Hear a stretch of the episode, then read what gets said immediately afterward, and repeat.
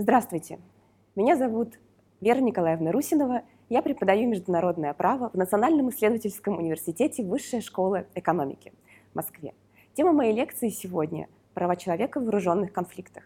И в этой лекции я остановлюсь на соотношении норм двух отраслей международного права – международного гуманитарного права и международного права прав человека – параграфе 106 консультативного заключения о правовых последствиях возведения стены на оккупированной палестинской территории Международный суд ООН не только подтвердил применимость международного права прав человека в вооруженных конфликтах, но и э, указал на то, что возможны три ситуации. Э, есть права, которые регулируются исключительно международным гуманитарным правом. Есть права, которые являются предметом регулирования исключительно международного права прав человека. И, наконец, возможно, третья ситуация, когда те или иные права подпадают под регулирование обеих отраслей международного права. Вместе с тем, вопросы о том, как именно нормы двух отраслей международного гуманитарного права и международного права прав человека применяются одновременно, во многом остались за рамками этого консультативного заключения. В своей лекции – я приглашаю вас заглянуть именно в эту сферу пересечения международного гуманитарного права и международного права прав человека. Дело в том, что подобные вопросы возникают в любом вооруженном конфликте. Более того, сама принципиальная возможность использования автономной техники и искусственного интеллекта, помимо вопросов, связанных с этичностью и э, соответствию принципам гуманности и различия, ставит на повестку дня вопрос о возможности алгоритмизации действующих правовых норм. То есть к традиционному вопросу о том, какие именно нормы действуют – добавился в наше время еще и вопрос о том, насколько эти правила могут быть транслированы, переведены на язык компьютерного кода. Анализ позиции основных органов э, Организации Объединенных Наций, включая Международный суд ООН, а также решений международных, будь то универсальных и региональных, э, судебных и квазисудебных органов по защите прав человека, позволяет сделать вывод, что э, произошли существенные изменения в самом подходе к пониманию соотношения норм международного гуманитарного права и международного права прав человека.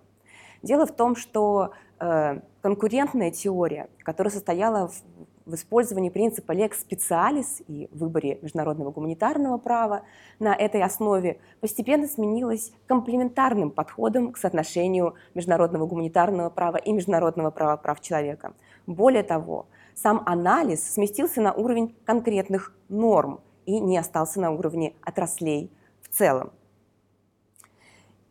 Однако возникает вопрос о том, а, действительно ли, смотря на все эти изменения и подвижки, международное гуманитарное право и международное право прав человека так и остались совершенно разными отдельными правовыми режимами, которые иногда, возможно, применяются вместе. Или все-таки имело место или имеет место интеграция норм этих двух отраслей. То есть, по сути, вопрос заключается в том, а не происходит ли э, процесс, когда нормы той и другой отрасли участвуют в формировании общих правил поведения. Для ответа на этот вопрос необходимо прежде всего разобраться с тем, а обладают ли нормы международного гуманитарного права и международного права прав человека, э, я бы назвала это интеграционным потенциалом.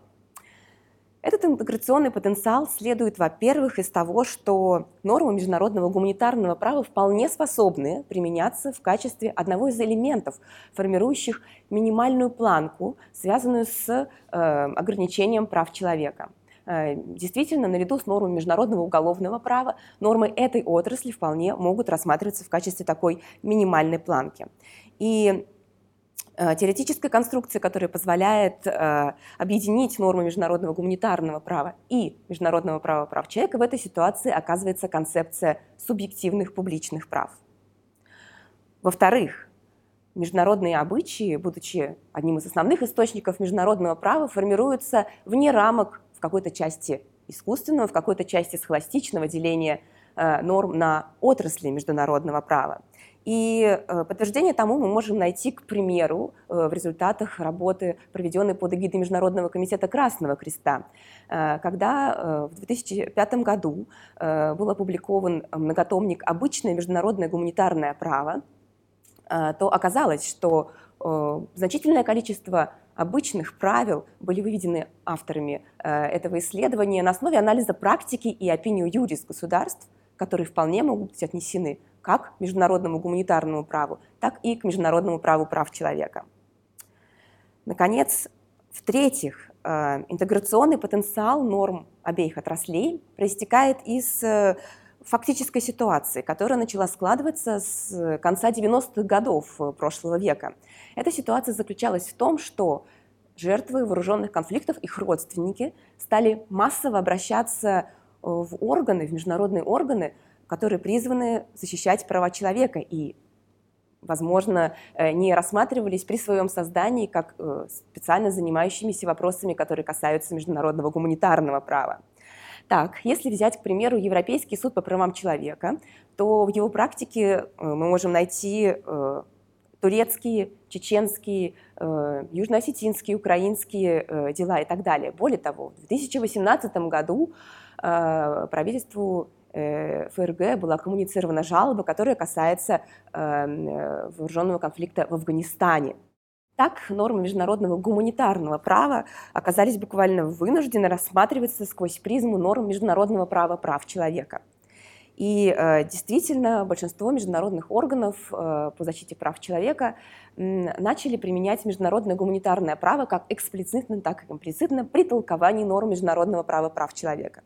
И единственным исключением здесь, наверное, является позиция, которая была занята э, Межамериканской комиссией по правам человека, которая сочла возможным применять нормы международного гуманитарного права напрямую. Э, надо сказать, что э, тем самым в результате вот этой практики, когда органы по защите прав человека стали э, применять для толкования норм международного права прав человека, норм международного гуманитарного права, является подтверждением действия интеграционного потенциала, интеграционной силы, которая заложена в пункт 3c статьи 31 Венской конвенции о праве международных договоров. Однако все рассуждения о том, а, может ли иметь место интеграция между нормами этих двух отраслей, э, приобретает смысл лишь тогда, когда формирование общих правил приводит э, к какому-то новому результату, изменяет содержание правового регулирования по сравнению с той ситуацией, когда и если бы эм, те или иные ситуации регулировались бы исключительно международным гуманитарным правом. Я предлагаю взглянуть на то, Э, как э, интеграционный потенциал, заложенный в эти две отрасли международного права, мог бы быть реализован теоретически, с одной стороны, и каким путем пошла практика на международном и национальном уровне. В силу ограниченности времени я остановлюсь на трех основных случаях. Эм, начну, наверное, с самого сложного случая. Мой первый пример связан с Э, действием э, и применением негативных обязательств, которые вытекают из права на жизнь. Интегрированный тест проверки правомерности лишения жизни в вооруженных конфликтах э, мог бы состоять в том, что, с одной стороны, нормы международного гуманитарного права могли бы использоваться как минимальный предел ограничения прав человека, но, с другой стороны, одновременно применялись бы и выводимые в международном праве прав человека принципы Э, абсолютной необходимости и строгой пропорциональности. Дело в том, что э, два названных э, мною принципа необходимости и пропорциональности могут применяться в вооруженных конфликтах в привязке к конкретным и разным целям. Это может быть подавление бунта и мятежа, с одной стороны, но может быть и производство правомерного задержания, или защита жизни, или предотвращение побега. Отсюда на фоне вооруженного конфликта те ситуации, которые могут быть э, рассматриваться в качестве необходимых и пропорциональных, э, если преследуется цель подавления бунта и мятежа, и имеют место действительно боевые ситуации – будет одновременно э, рассматриваться совершенно по-другому, если имеет место, допустим, операция по поиску членов организованных э, неправительственных э, формирований. Соответственно, критерий необходимости и пропорциональности их применения будет приводить к совершенно другим результатам. Эм, как следует из постановления Европейского суда по правам человека по делам против Турции, и здесь я могу сослаться на а, дела э, ГУР и ОГУР э, против Турции, а также из ряда российских дел, к примеру, Исаева, Исаева и другие, Эсмухаметов и другие, а также Хацеева и другие. Э, позиция Европейского суда по правам человека действительно состояла в том, что было не так важно, имеет ли место действительно квалификация всей ситуации в целом как вооруженного конфликта. было важно, что было важно для суда, э, э, так, это целый набор критериев, среди которых э, интенсивность применения силы, оснащение и количество э, участников тех или э, иных событий. Э, таким образом, использованный Европейским судом по правам человека подход отнюдь не заключался в том, чтобы выбрать между двумя парадигмами – правоохранительный или военный.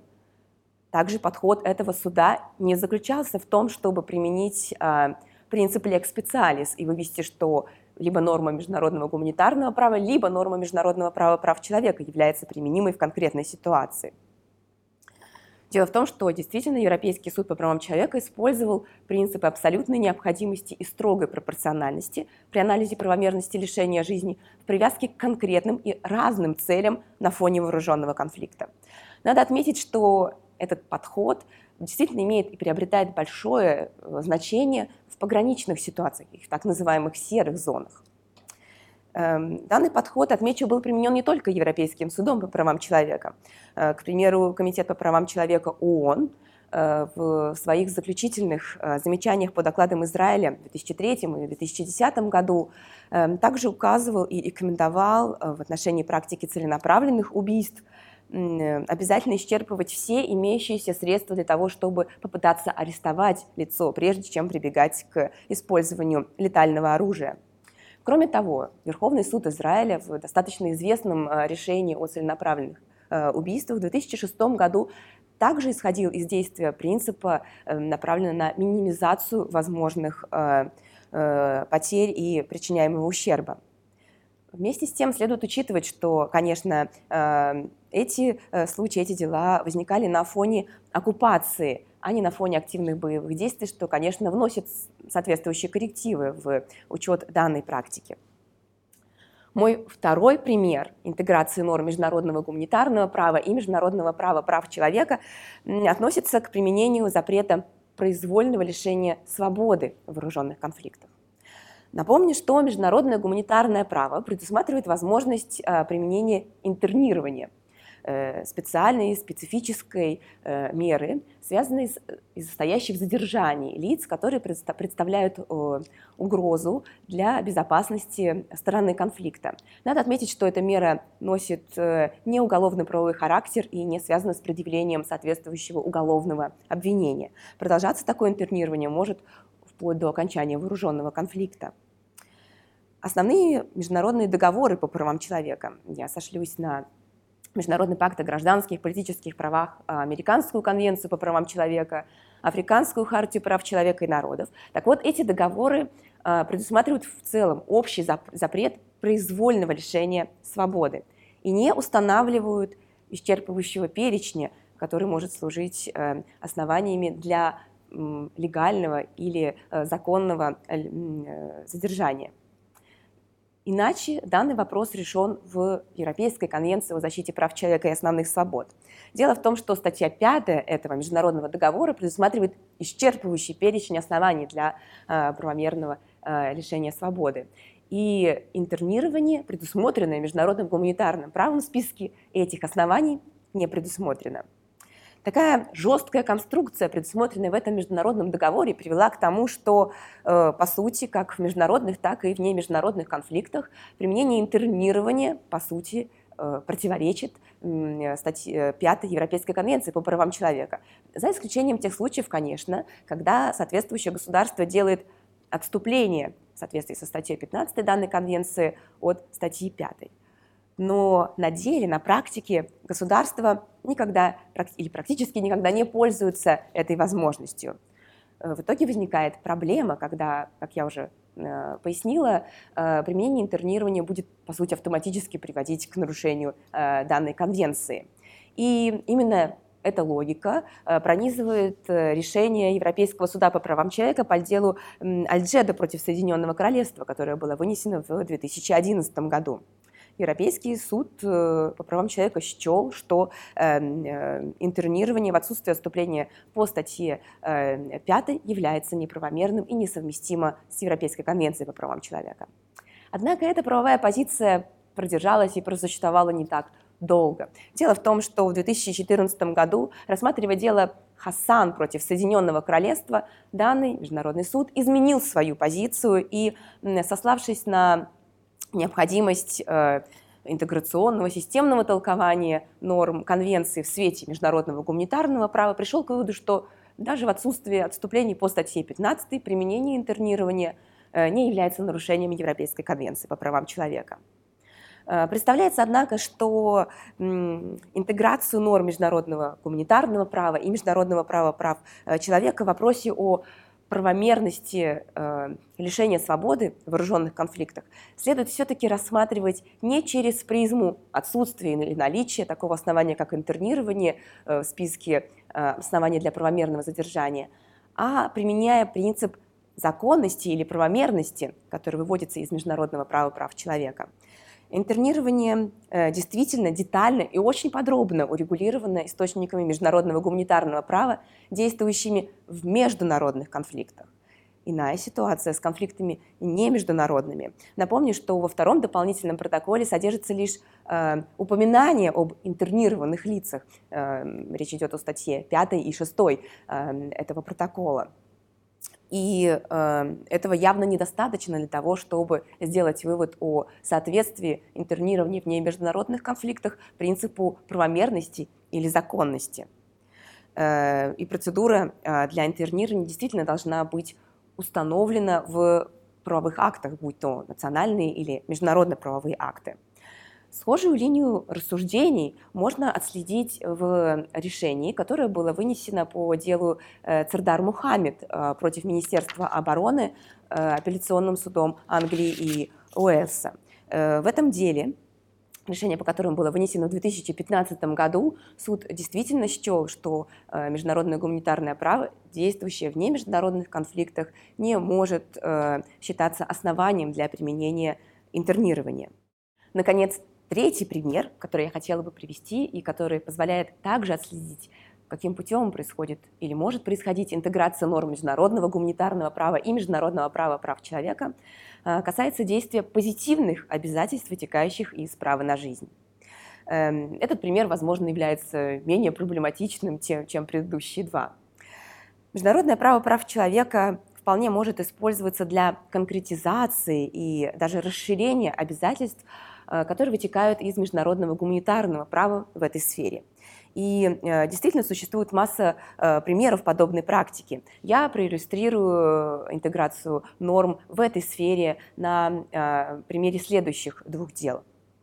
Европейский суд по правам человека, рассматривая дело Исаева против других, указал на то, что предусмотренное международным гуманитарным правом обязательство сделать эффективное и заблаговременное предупреждение о э, нападении. Распространяется не только на те нападения, которые планирует совершить данная конкретная сторона вооруженного конфликта, но и на те случаи, когда данной стороне известно о том, что нападение на какой-то населенный пункт будет совершено противником. Напомню, что международное гуманитарное право так далеко в распространении обязанности делать заблаговременное и эффективное предупреждение не заходит.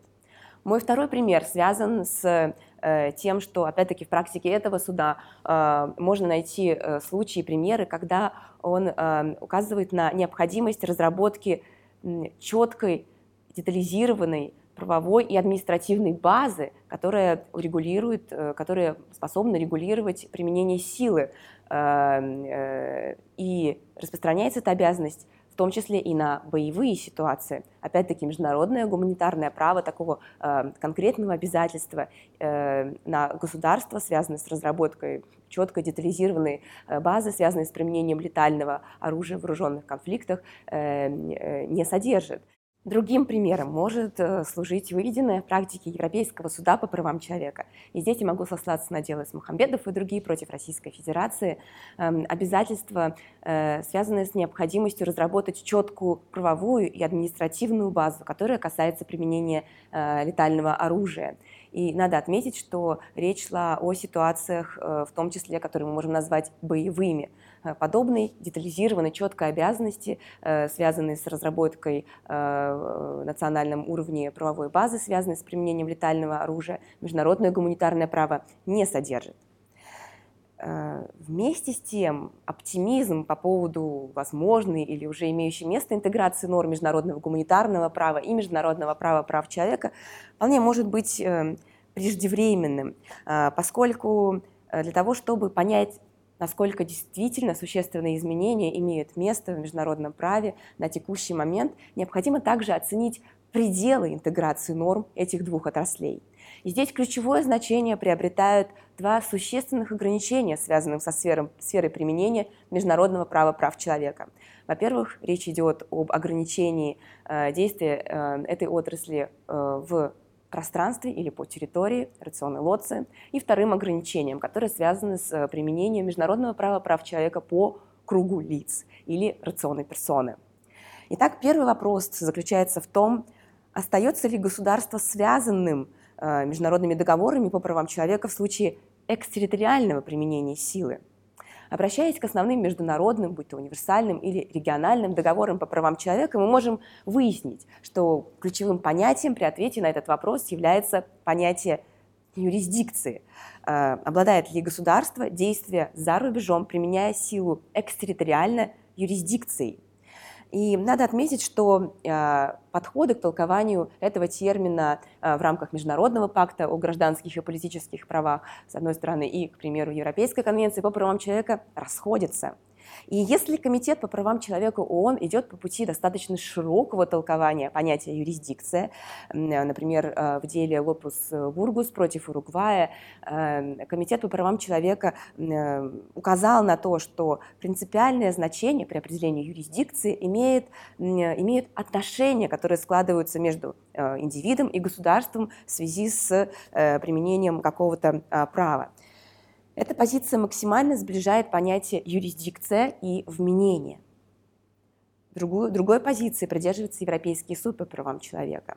Эм, и э, исходит из того, что возможны ситуации, когда, несмотря на то, что те или иные действия, применения силы вполне можно вменить государству-ответчику, это государство-ответчик не обязательно осуществляет юрисдикцию над этими действиями. Э, в наиболее жесткой форме эта позиция Европейского суда по правам человека прозвучала в деле Банкович и другие, э, которое было рассмотрено в 2004 году и касалось э, бомбардировки силами НАТО Белградского телерадиоцентра. Однако суд постепенно смягчил свой подход, но не во всем – так до сих пор остаются не снятыми вопросы, которые касаются случаев э, применения силы, проведения военных операций э, за рубежом в отсутствии эффективного контроля над этой территорией когда действия осуществляются в том числе не в рамках оккупации, или когда речь не идет э, о контроле, который осуществляется на каким-то ограниченным пространством, э, будь то тюрьма или военная э, база. Может ли применение силы в таких случаях и ситуациях быть так называемым контролем над лицом, которое достаточно для установления юрисдикции по статье 1 этой конвенции. Э, по сути, есть э, два решения, которые э, могут рассматриваться как дающие позитивный ответ на этот вопрос, хотя и с некоторыми оговорками. А, первое дело, а, которое я имею в виду, это а, решение, вынесенное Европейским судом по правам человека в 2007 году по делу ПАД и другие против Турции. Там речь шла о э, операции, которая была проведена турецкими вооруженными силами в отношении группы иранцев на приграничной э, э, сопряженной с Турцией территории Ирана Второй пример и второй случай эм, касается рассмотренного в 2014 году дела Джалут против Нидерландов. Э, в этом деле из фактов следовало, что э, Джалут э, был застрелен в то время, когда он находился на пассажирском сидении, рядом, сидел рядом с водителем, в автомобиле, который при резком торможении снес, снес ограждение блокпоста и Соответственно, по этому автомобилю э, был открыт огонь. Э, в это время на блок-посту в Ираке находились э, представители иракских сил безопасности и контингент голландских военнослужащих. Э, надо сказать, что в обеих э, делах, в обеих, в обоих случаях, в деле ПАД и в деле а, Джалут, Европейский суд по правам человека установил наличие юрисдикции у государства-ответчика. Но пришло время сделать те самые оговорки. Дело в том, что дело а, ПАД и другие против Турции было отклонено Европейским судом по правам человека как неприемлемое. Э, дело Джалут, второе дело – в нем было вынесено решение по существу, постановление Европейского суда по правам человека, но все-таки речь шла о контроле над лицами, которые пересекали блокпост. Поэтому отсюда делать далеко идущие выводы о том, что Европейский суд по правам человека действительно начал квалифицировать э, случаи применения э, силы за рубежом в отсутствие эффективного контроля над территорией как э, достаточные для установления юрисдикции, наверное, преждевременно. Второе ограничение, которое встает на пути интеграции норм международного гуманитарного права и международного права прав человека, заключается в ограниченности сферы применения международных договоров по правам человека э, по кругу лиц. Дело в том, что эти договоры налагают обязательства на по сути, правительственную сторону вооруженного конфликта, если речь идет о конфликтах не международного характера. Однако надо признать, что нормы международного права прав человека существуют и зафиксированы не только в договорной форме, они существуют также в форме международных обычаев. И подобное ограничение международных договоров по правам человека, конечно же, не может служить ограничением, автоматическим ограничением для распространения действий международных обычаев на неправительственную сторону конфликта. И надо сказать, что за последние 15 лет изменилась практика органов ООН, включая Генеральную Ассамблею, Совет Безопасности ООН, которые стали наряду с э, международным гуманитарным правом указывать э, сторонам вооруженных конфликтов э, на необходимость соблюдения и международного права прав человека. Кроме того, в своей практике эти органы, в своих резолюциях эти органы стали указывать и на то, что недопустимо совершать нарушения соответствующих норм. Надо сказать, что положение о правах человека также фигурирует в многочисленных соглашениях, которые заключались сторонами не международных вооруженных конфликтов. Все это свидетельствует о том, что происходит расширение сферы применения международного права прав человека операционной персоны за счет формирования международного обычая, в силу которого обязательства по соблюдению э, норм, вытекающих из международного права прав человека, возлагаются и на неправительственную сторону вооруженного конфликта. В итоге можно сделать вывод, что интеграция, происходящая между нормами международного гуманитарного права и международного права прав человека, позволяет поднять планку защиты э, прав человека в вооруженных конфликтах. Получается, что и без пересмотра действующих международных договоров в силу изменения вектора толкования международных договорных норм и формирования международных обычаев, э, международное регулирование вооруженных конфликтов, защита прав человека вооруженных конфликтов перешла на качественно новый этап своего развития. Я благодарю вас за внимание.